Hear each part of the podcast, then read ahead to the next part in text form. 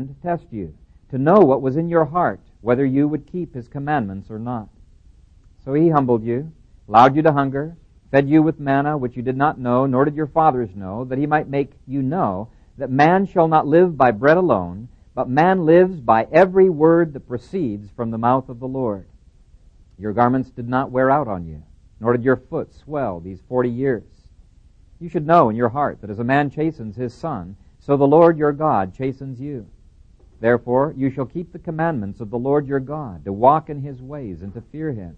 For the Lord your God is bringing you into a good land, a land of brooks of water, of fountains and springs that flow out of valleys and hills, a land of wheat and barley, of vines and fig trees and pomegranates, a land of olive oil and honey, a land in which you will eat bread without scarcity, in which you will lack nothing, a land whose stones are iron, and out of whose hills you can dig copper.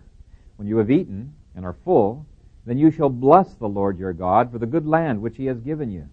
Beware that you do not forget the Lord your God by not keeping his commandments, his judgments, and his statutes which I command you today, lest when you have eaten and are full, and have built beautiful houses and dwell in them, and when your herds and your flocks multiply, and your silver and your gold are multiplied, and all that you have is multiplied, and your heart is lifted up, and you forget the Lord your God, who brought you out of the land of Egypt from the house of bondage, who led you through that great and terrible wilderness in which were fiery serpents and scorpions and thirsty land where there was no water, who brought water for you out of the flinty rock, who fed you in the wilderness with manna, which your fathers did not know, that he might humble you and that he might test you to do you good in the end. Then you say in your heart, my power and the might of my hand have gained me this wealth. And you shall remember the Lord your God, for it is he who gives you wealth, power to get wealth, that he may establish his covenant which he swore to your fathers as it is this day. Then it shall be, if you by any means forget the Lord your God and follow other gods and serve them and worship them, I testify against you this day that you shall surely perish.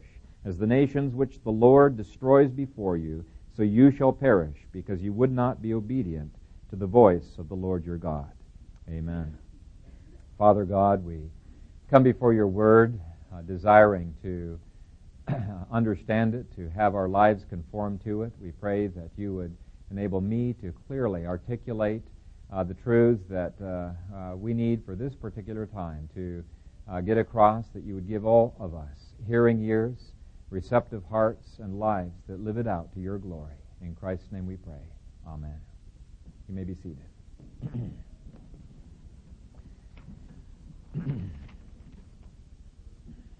The reason we're going to be going over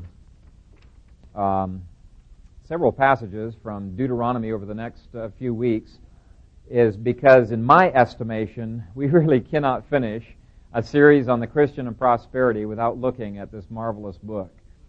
It is absolutely chock full of passages dealing with prosperity, principles that are involved in losing that or gaining it, and just the promises of the Lord. We're not going to look at all of those. I just want to give you a few highlights in the coming weeks. You've probably read some of them. Deuteronomy 28 is a key one that we're going to have to look at, actually, Deuteronomy 27 and following.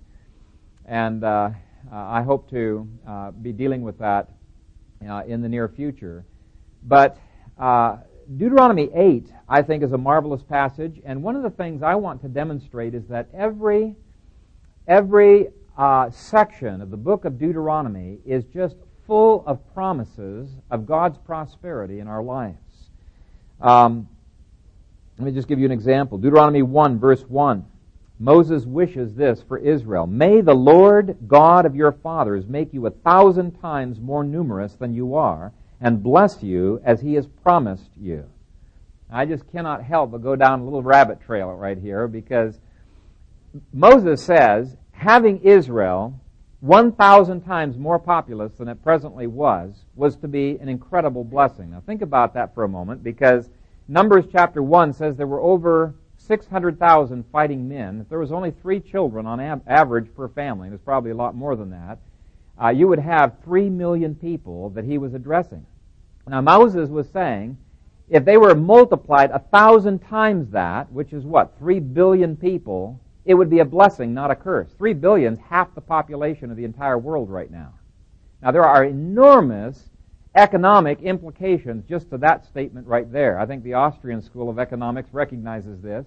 But a lot of people, they just see the huge populations as being consumers rather than as being productive, and they just have a real hard time with this. They fail to realize that given the right economic system, it doesn't matter how many people you have, they can prosper. They can prosper. And we may bring up some principles along those lines, but I remember getting into debates quite regularly with students from China who have been drilled into them. You know, it's overpopulated. Only one child is legal in China. And we'd get into a debate, you know, whether or not there's overpopulation in China. And I've told them, well, it's true. Given socialistic economics, it doesn't matter how much you reduce the population, it's going to be overpopulated. That's just the way the economics works. But they said, we don't have the resources. That's the main problem. And I said, you got tons of resources. You got way more resources than Hong Kong does. Hong Kong is a tiny little country, 400 square miles. Only 1/7 of the land is arable. 90% of what they consume is brought in from outside. Almost everything that they produce is brought in from outside and then exported again after they've manufactured. And yet, 3 million people, which is far more per square mile than any place in China, it is incredibly prosperous because they have been following some of the biblical economic principles that actually flowed out of the West. And so don't buy into the lie of overpopulation. In fact, a great book that could get you started on a search on this is Rushdoony's book, The Myth of Overpopulation. And he points out that it's really the economic system. America was overpopulated long before whites got here. It was overpopulated. There was starvation in many different places because given the economic system and the approach that they took, they did not have adequate to meet their needs. The economic system that the Bible talks about, it's able to sustain enormous numbers of people. But anyway, the point that I wanted to give on Deuteronomy chapter 1 is from beginning to end, God promises all kinds of prosperity to his people when they follow him, when they lay hold of his covenant. He gives principles that show you how to prosper in different kinds of situations. In the next chapter, he says to them, for the Lord your God has blessed you in all the work of your hand. And you trace through chapter by chapter in the book of Deuteronomy, you'll see promises that he would multiply them. He would increase them. He would increase what they had in their hands. He would bless them in all the work of their hands. Now, frankly, when people look at passages like that nowadays in the church, they're skeptical that they apply in any way to our modern situation. And I think that there's a good reason for that. I think there's a tendency for some people to let their experience dictate how they interpret the Scriptures. Okay, they find that their life is out of accord with the promises or whatever it is that the Scripture gives, and rather than examining the Scripture to see what's wrong with me, what's wrong with my family, what's wrong with my culture, because your culture impacts your prosperity as well, but rather than looking at that, instead they say, well, that can't apply to the New Testament. And in fact, they're saying, my experience determines that the Bible is wrong on that. They wouldn't say that. They just come up with this theological thing that was for Israel, and it's not for the church today. And so before we even begin looking at some of these passages in Deuteronomy, what I want to demonstrate is that the book of Deuteronomy is very relevant to the Church of Jesus Christ. It's going to be kind of an introductory sermon, and I will get to probably the first 2 points of my outline of this chapter. And I'm not going to cover everything that's in this chapter. There's a ton of stuff in here, but I want to give you some highlights. And before we get to point number 1, I want to give you a few points that show why this is relevant. First of all, Christ quoted verse 3 as an imperative for kingdom living in Matthew 4, verse 4. Now, that by itself ought to settle the question. Christ treats this passage as being very relevant. You know, the passage on discipline is picked up in the New Testament. It's something that's treated as if it's being written to us. Second, Christ quoted from Deuteronomy more than he quoted from any other book in the Old Testament. It was really the foundation of his gospel of the kingdom. Thirdly, this should not surprise us because 1 Corinthians chapter 10, verse 11 says that all of the Old Testament was written for our admonition.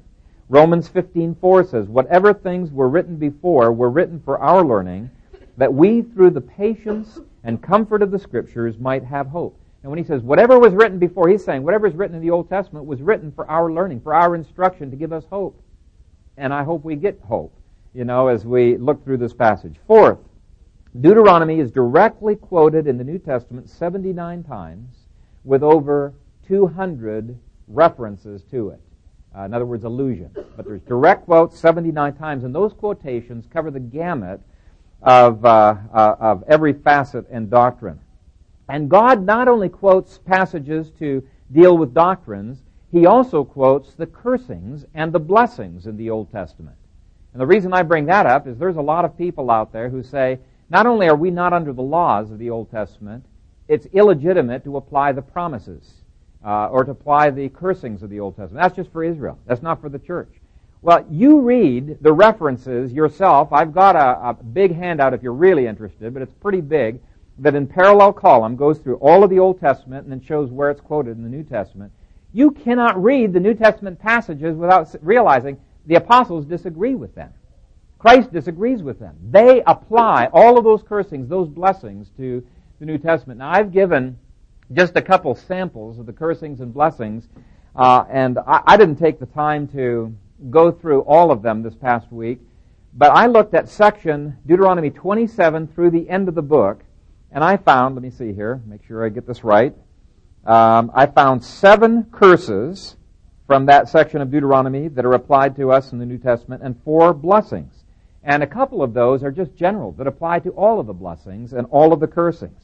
Now, it may seem like, it's a little bit of overkill. You're preaching to the choir, Kaiser. We all believe this. But I'm emphasizing this because it's such a pervasive attitude in our culture that when something seems a little bit off from the Old Testament to us, because we're not used to thinking that way, our immediate impulse is to say, no, that was for Israel. It's not for us. The New Testament doesn't do that. It treats it as if this is the Bible of the New Testament church. Fifth, there are many other reasons that could be given, but let me just give you Moses' reason, and you can turn with me there if you want to Deuteronomy chapter 32. And he says, this is why you need to be taking seriously all of the words of Deuteronomy. Deuteronomy 32, verse 46, he said to them, set your hearts on all the words which I testify among you today, which you shall command your children to be careful to observe. All the words of this law, for it is not a futile thing for you, because it is your life. Let me just stop there for a moment. He didn't say this is on the periphery. He says it's your life. He didn't say it's unimportant or it's symbolical. He says it's your life. It's something that was at the core of where they were supposed to be at covenantally. And we need to take it seriously as well, if it was their very life. And by this word you shall prolong your days in the land which you cross over the Jordan to possess. Okay, there's a positive sanction. A sanction is either a blessing or a curse. Here's the positive that he gives. And the New Testament, I would say, I would give you, if you study through those quotations, would say the promises and the blessings that were given to Israel are promises and blessings that we can claim for ourselves as well. And the key, Moses says, is following all the words. I think we many times don't receive all of the blessings that are promised because we're not following all of the blueprints. He says, this is your life. Follow all of the words that I'm giving to you. And that's where I'd like to begin, in Deuteronomy chapter 8. This is going to be point number 1. Point number 1 says that there is a close relationship between ethics and prosperity. Ethics is simply, the study of biblical right and wrong. How do we know where we should go, what we should do? And there is a clear-cut connection between them. If you look at verse 1, he says, every commandment which I command you today, you must be careful to observe, that you may live and multiply and go in and possess the land of which the Lord swore to your fathers. Okay? So he's saying, every commandment you're supposed to follow, that you may live and multiply. He's saying, follow all of these commandments, and it's going to result in prosperity. That word "that" in there indicates there is a connection between ethics and prosperity, and the same thing is mentioned in verses 3, 4, 6, 7, 10, and 11. Now, this is a crucial issue, and it comes up over and over again in the book of Deuteronomy, probably because, we tend to forget it. Actually, it may be more than just forgetting it. Rodney Schwab was joking at the Dominion Business Discussion Group.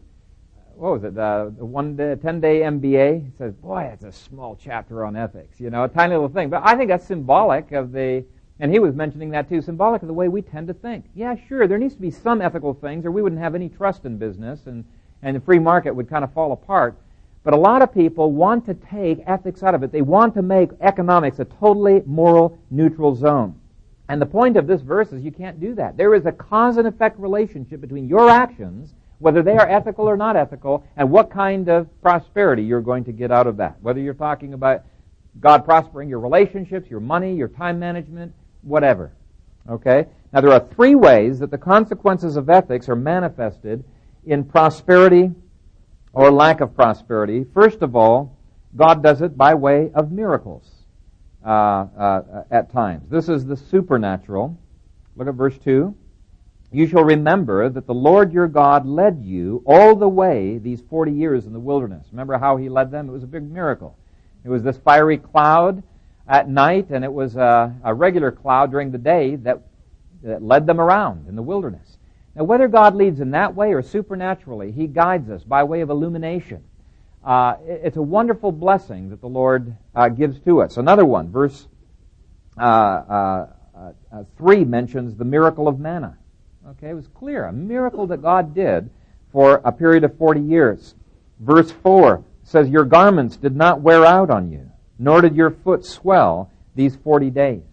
And so it should not surprise us when God blesses us in miraculous ways, where things we just like are shocked, whether it's financial or another way. He just blesses us with a miracle. Now, I don't think that's the normal. Otherwise, we wouldn't call it miracles or supernatural, but God still does it. He does it all the time. And that would be the first way. The second form of blessing that's connected to ethics are the natural consequences of our actions. Verse 9 mentions the labor that's needed to dig the ore, the copper ore, out of the ground. And, I mean, that's pretty obvious. No digging. There's not going to be any copper ore. You're not going to be able to prosper in your mining operation, okay? If you don't plant and fertilize and plow the fields and you don't harvest, you're not going to prosper in terms of your farming. And I just speak of this as the laws of harvest, or God's natural way of working in our lives, how he blesses us ordinarily. And I think even pagans recognize this as a blessing or a cursing. They don't call it that because they don't maybe believe in God. But they recognize between actions that are given, there is a cause and effect relationship. I didn't take the time. I was kind of in a hurry. I didn't take the time to double check to make sure this is right, but I believe it's George Gilder's book. I'd have to double check to make sure which of the books was in there, but it was a fascinating study, the statistical relationship between faithful monogamous marriage and an increase in income, increase in health, increase in life expectancy, increase in responsibility. It was just fascinating. And then the reverse for those who were fornicating or were not, well, I better not push how far that was, but a very interesting study. And there have been many other studies that have been done along those lines. And it makes sense, even to an unbeliever. You do these actions, here's the things that will flow out of that. With miracles, it's a little harder. With the next point, it's a little harder to demonstrate that. But on this, it's straightforward. It doesn't matter whether you're a believer or an unbeliever. You jump off a cliff, you're going to get hurt. You know, you mess around with somebody with STDs, and you're going to get STDs. You know, it's just like there's a natural cause and effect relationship that people will recognize. And there are even secular books that have looked at the laws of Israel and have explained why those were medically could explain why Israel did not have a lot of the diseases that were epidemic amongst other nations, and actually were epidemic in Western civilization until modern medicine began implementing practices they were used to doing. They did it all the time. In fact, why don't you turn with me to Deuteronomy 7, previous chapter. Let's begin reading at verse 12, and that brings up just one blessing, which we're not going to preach on. I'm not going to preach on in the future, but I thought I'd maybe deal with it quickly. Then it shall come to pass, because you listen to these judgments and keep and do them, that the Lord your God will keep with you the covenant and the mercy which he swore to your fathers, and he will love you and bless you and multiply you. He will also bless the fruit of your womb, the fruit of your land, your grain and your new wine and your oil, the increase of your cattle and the offspring of your flock, and the land of which he swore to your fathers to give you. You shall be blessed above all peoples. There shall not be a male or female barren among you or among your livestock. And the Lord will take away from you all sickness, and will afflict you with none of the terrible diseases of Egypt which you have known, but will lay them on all those who hate you. Now, I think all three of the ways in which God shows a cause and effect relationship between ethics and prosperity, all three of the ways are illustrated here, but verse 15 makes sense just on the laws of harvest alone, just on those laws. I have a book on my shelf that gives a fascinating study. It goes through like the sickness quarantine laws. It goes through hygiene laws. What are all the different laws that it goes through? But it shows that it's very natural that these people would avoid a lot of the diseases. In fact, I was reading some years ago on the medical practices of Egypt. I think it was 2 years ago. And you can get this on the web. There's a place that has printed out all of the archaeological findings of the papyri, the translations and stuff. It's just abominable, the kind of medical practices that they had in Egypt. It's no wonder they got sick. The birth control practices were absolutely horrible. Here's just one example. You get a wound. They would put donkey dung on there as a compress. And donkey dung is just full of tetanus. You know, it's a wonder more people didn't die of tetanus, and other diseases like that. But the point is, there is a law of harvest. You plant in this area, you're going to automatically get it. It doesn't matter whether you're a believer or you're an unbeliever. God's going to prosper, or he's going to remove that prosperity from you. And the same would be true of violating economic laws in the Bible or violating contract law. Contract law that the Scriptures give, I think, is foundational to a free market economy. And if you want some time, we can talk about how many of those laws flowed out of but I'm not going to take the time to preach on it, but flowed out of the Reformation. You just don't have an efficient free market system without the government enforcing contract law. And so it's no stretch to say if you violate economic laws, it's going to affect you poorly in your economics, health, any other area. So there's a cause and effect relationship between ethics and miracles, between ethics and natural consequences. Thirdly, under point one, there's a relationship between ethics and all God's providential dealings. Another way of saying it is God is going to cause all of life to conspire on your behalf, to work together for your good. And on the contrast, if you are not faithful to the Lord, he's going to cause all of life to fail to work together for your good because you don't love him. Okay? Verse 2 says that God brought providential difficulties into the lives of the Israelites to humble them. Why? Because of their unethical behavior. And he also brought them to test them for the future. Verse 3 continues that thought. So he humbled you, allowed you to hunger, fed you with manna, which you did not know, nor did your fathers know, that he might make you know that man shall not live by bread alone, but man lives by every word that proceeds out of the mouth of God. He was saying it's not just the connection between nutrition and whether you're going to be healthy, and it's not just the connection between miracles and your prosperity, but he says he wanted them to learn that everything they did related to whether they followed God's words or not. And Satan actually missed that. That's why Christ quotes this passage. Totally missed it when he wanted Christ to perform a miracle. He says, no, God blesses in any way that he chooses, providentially. But you might think, can we really say that there is a cause and effect relationship between typhoons and the evil or the rebellion of a given nation? Well, it may be hard to prove to the satisfaction of an unbeliever all of those relationships, but there have been some books that have been written, and Rushdoony's done some work on this, tracing the movement of history that I think is just phenomenal.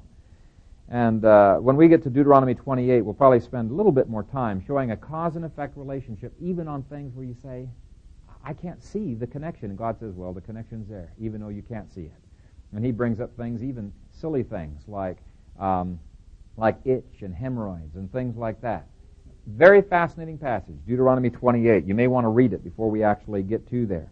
And that's why this passage, verse 17, indicates when God uses his providence to either take away from our lives to discipline us, or he causes our business to take off and prosper, we have to be so careful that we don't begin taking credit and saying, oh, it's because I was so wise. Look at verse 17 and 18.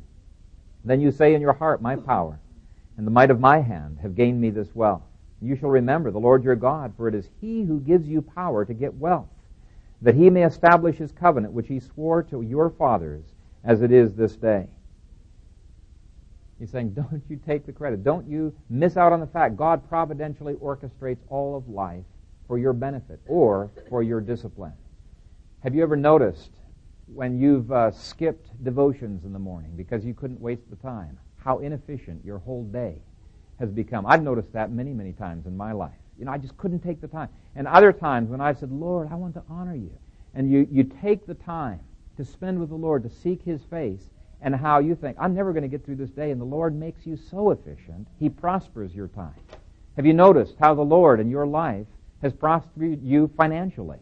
And you're thinking, I don't know where that dollar is going to come from. And the Lord comes through time and time again as you honor him. There is a connection, and I think we need to have it as a part of our very fiber, that we believe that there is a cause and effect relationship between ethics and prosperity.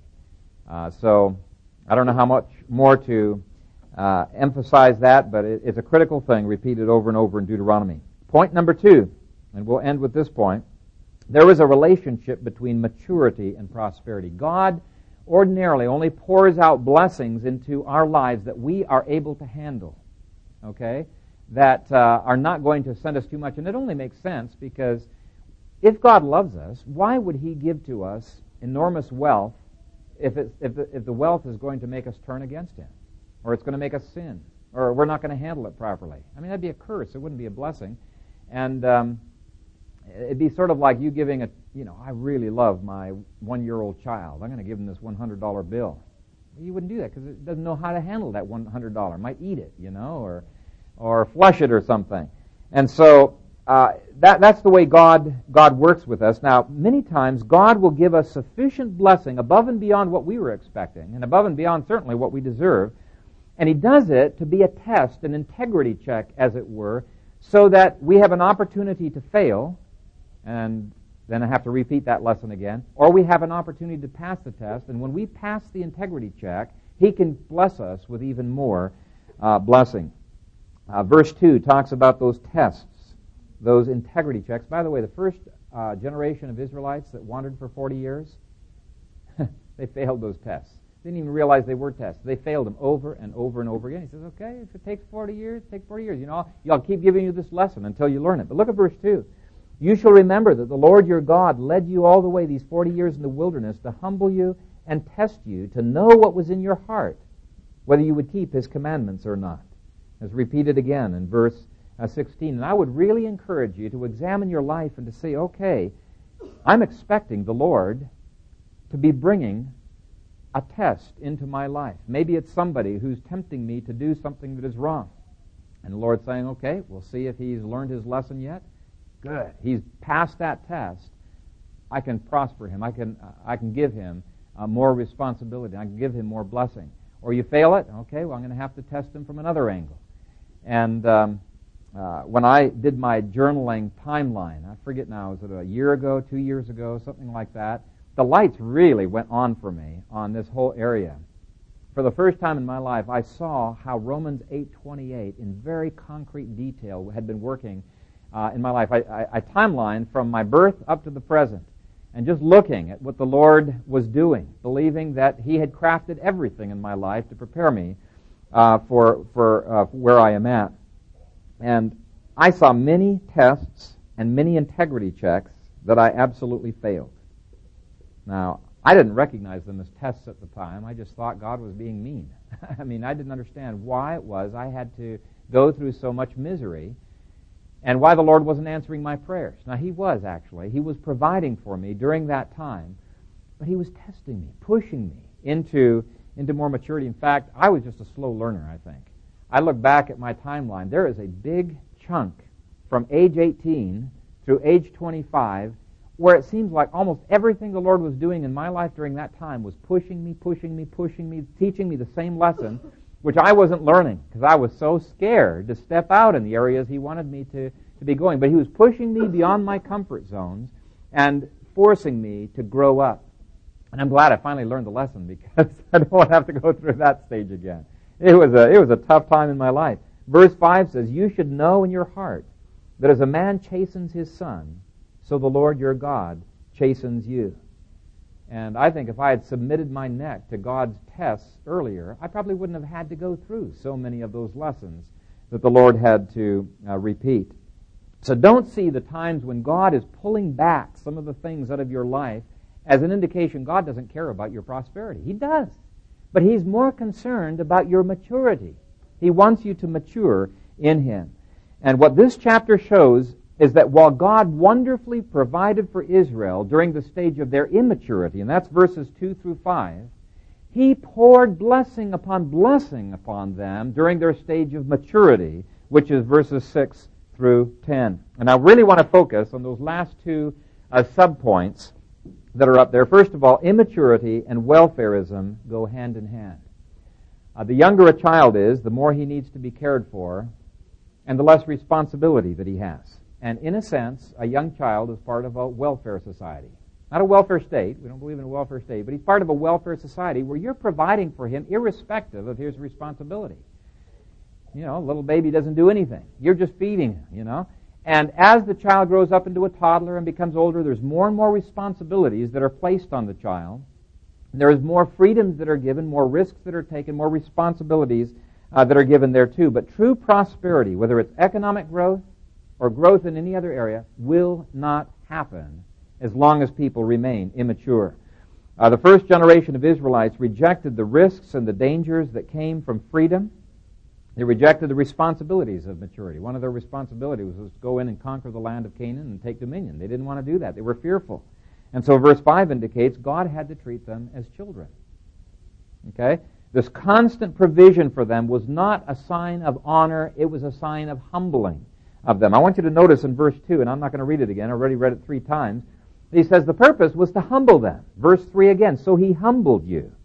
In other words, the wilderness wandering from verses 2 through 5 was not the ideal that people ought to be looking at. Oh, how wonderful it would be if I could have lived back in that time when God would pour out all this manna into my life, when he would cause my clothes never to wear out, miracle upon miracle that he showed to me. And he says, no, it's not really the ideal that the Lord has for us. It's true, they did not lack any clothes, but they had no way of developing a textile industry. It's true that they did not lack food, but they had no way of being able to prosper in marketing food. God was forcing them to be dependent as babies, because until they learned the issue of dependence, they could never learn the issues of maturity. That had to come first. And so he was forcing them into that position. In fact, they couldn't even store up manna if they wanted to. God said it'll rot if you try to store it up, and some of them tried, and sure, it got full of worms and moldy. He says he wanted them dependent upon him. They couldn't dig wells, they couldn't plant crops, they couldn't labor in the diverse industries that later on in the land of Canaan made many of them very prosperous. Let me just give you a quote from Gary North's book as to why this was the case, and I think he stated it very well. He said the wilderness economy was a welfare economy. The Israelites were supplied with basic necessities even though the people did not work, but they lacked variety. People without the ability to feed themselves were fed by God, same old diet. People without the ability to clothe themselves were clothed by God, same old fashions.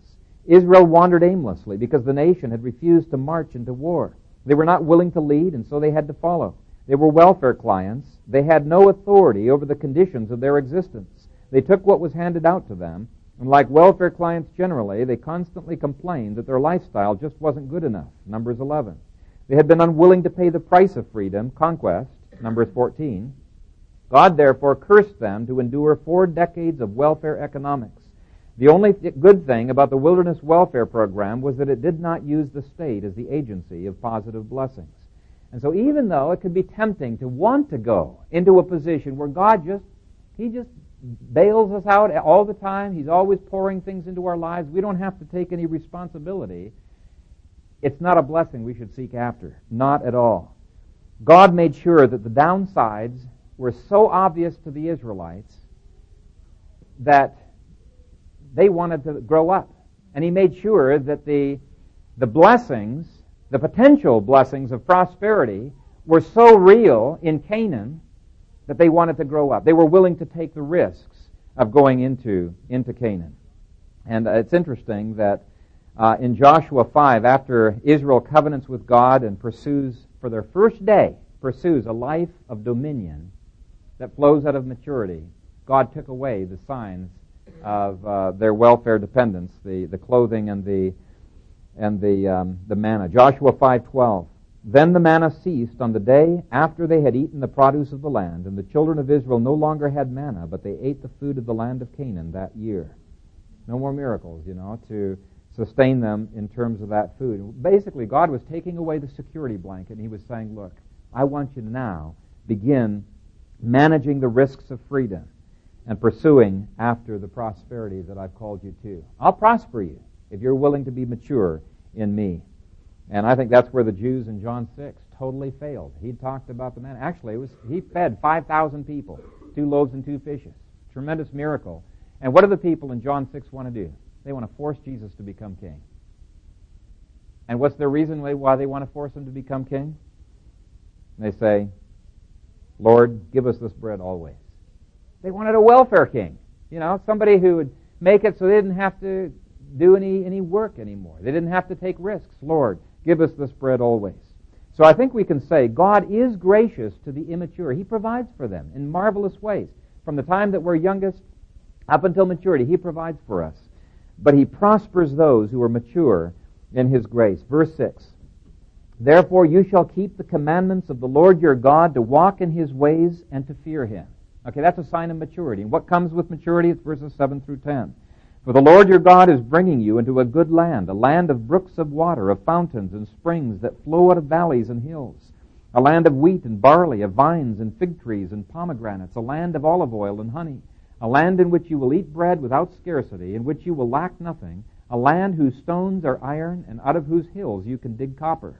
When you have eaten and are full, then you shall bless the Lord your God for the good land which he has given to you. Can you see the incredible contrast between the wilderness generation and the generation that went into the conquest, that had maturity? It's so easy for us to want the security of the manna. And I think that's what welfare mentality is all about. We want the security of the manna. But instead, we need to have the attitude of Caleb that said, Lord, give me this mountain. Let me take dominion for you. I'm willing to take the risks. Lord, I want to serve you. We need to have the prayer of Jabez be a part of our life, where he says, oh, that you would bless me indeed and enlarge my territory, that your hand would be with me, that you would keep me from evil, and that I may not cause pain. Notice he saw it as flowing from an ethical life. He was saying, Lord, I want to be righteous in my life, I want to be mature in my life, and I want to do it to your glory. And it's in that context that the Lord answered his prayer. Next verse says, so the Lord granted him what he requested. And so basically, the scripture says that Jabez's ethics, point number 1, and his maturity, point number 2, is what resulted in his prosperity. And God will have his way in maturing you one way or another. He'll ensure that you have to learn the same lessons over and over again if you're a slow learner like I was. And I'm going to pick up at verse 7 next time, but I want to read verses 15 through 16 that show the purpose of this maturing process. Who led you through that great and terrible wilderness in which were fiery serpents and scorpions and thirsty land where there was no water, who brought water for you out of the flinty rock, who fed you in the wilderness with manna which your fathers did not know, that he might humble you and that he might test you to do you good in the end. Look at that last phrase, to do you good in the end. He's basically saying, I'm bringing all of these things into your life to work together for your good. Now, a lot of people quote Romans 8:28 totally out of context, and they interpret what good is. And God defines his own terms. And in the next verse, Romans 8:29, he defines what that good is, and that is that you be conformed to the image of his Son, that he might be the firstborn among many brethren. And if God is were to prosper you without the end of you being conformed to the image of His Son, then it wouldn't have its purpose. It wouldn't be for your good. It would not be for your good if He prospered you and it did not result in your exalting Christ and saying, I want you to be the firstborn among many brethren. And so, in light of the 2 points on ethics that we've managed to make it through this far, my admonition to you is this. Seek first the kingdom of God and His righteousness, and all these things will be added unto you. Amen. Father God, we come before you thankful for your word, thankful for your blessings, thankful that you back up your word, that you truly do bring the prosperity or the cursing, the discipline into our lives that we should have. We want to mature. We want to be conformed to the image of the Lord Jesus Christ, and we want Christ to be the firstborn among many brethren, not our servant, but the one that we serve and gladly do so. May our lives bow down before Him. And Father, to the degree that we are seeking you first in your kingdom, I pray that you would pour into our lives all of the blessings of Deuteronomy. And I pray it in Christ's name. Amen.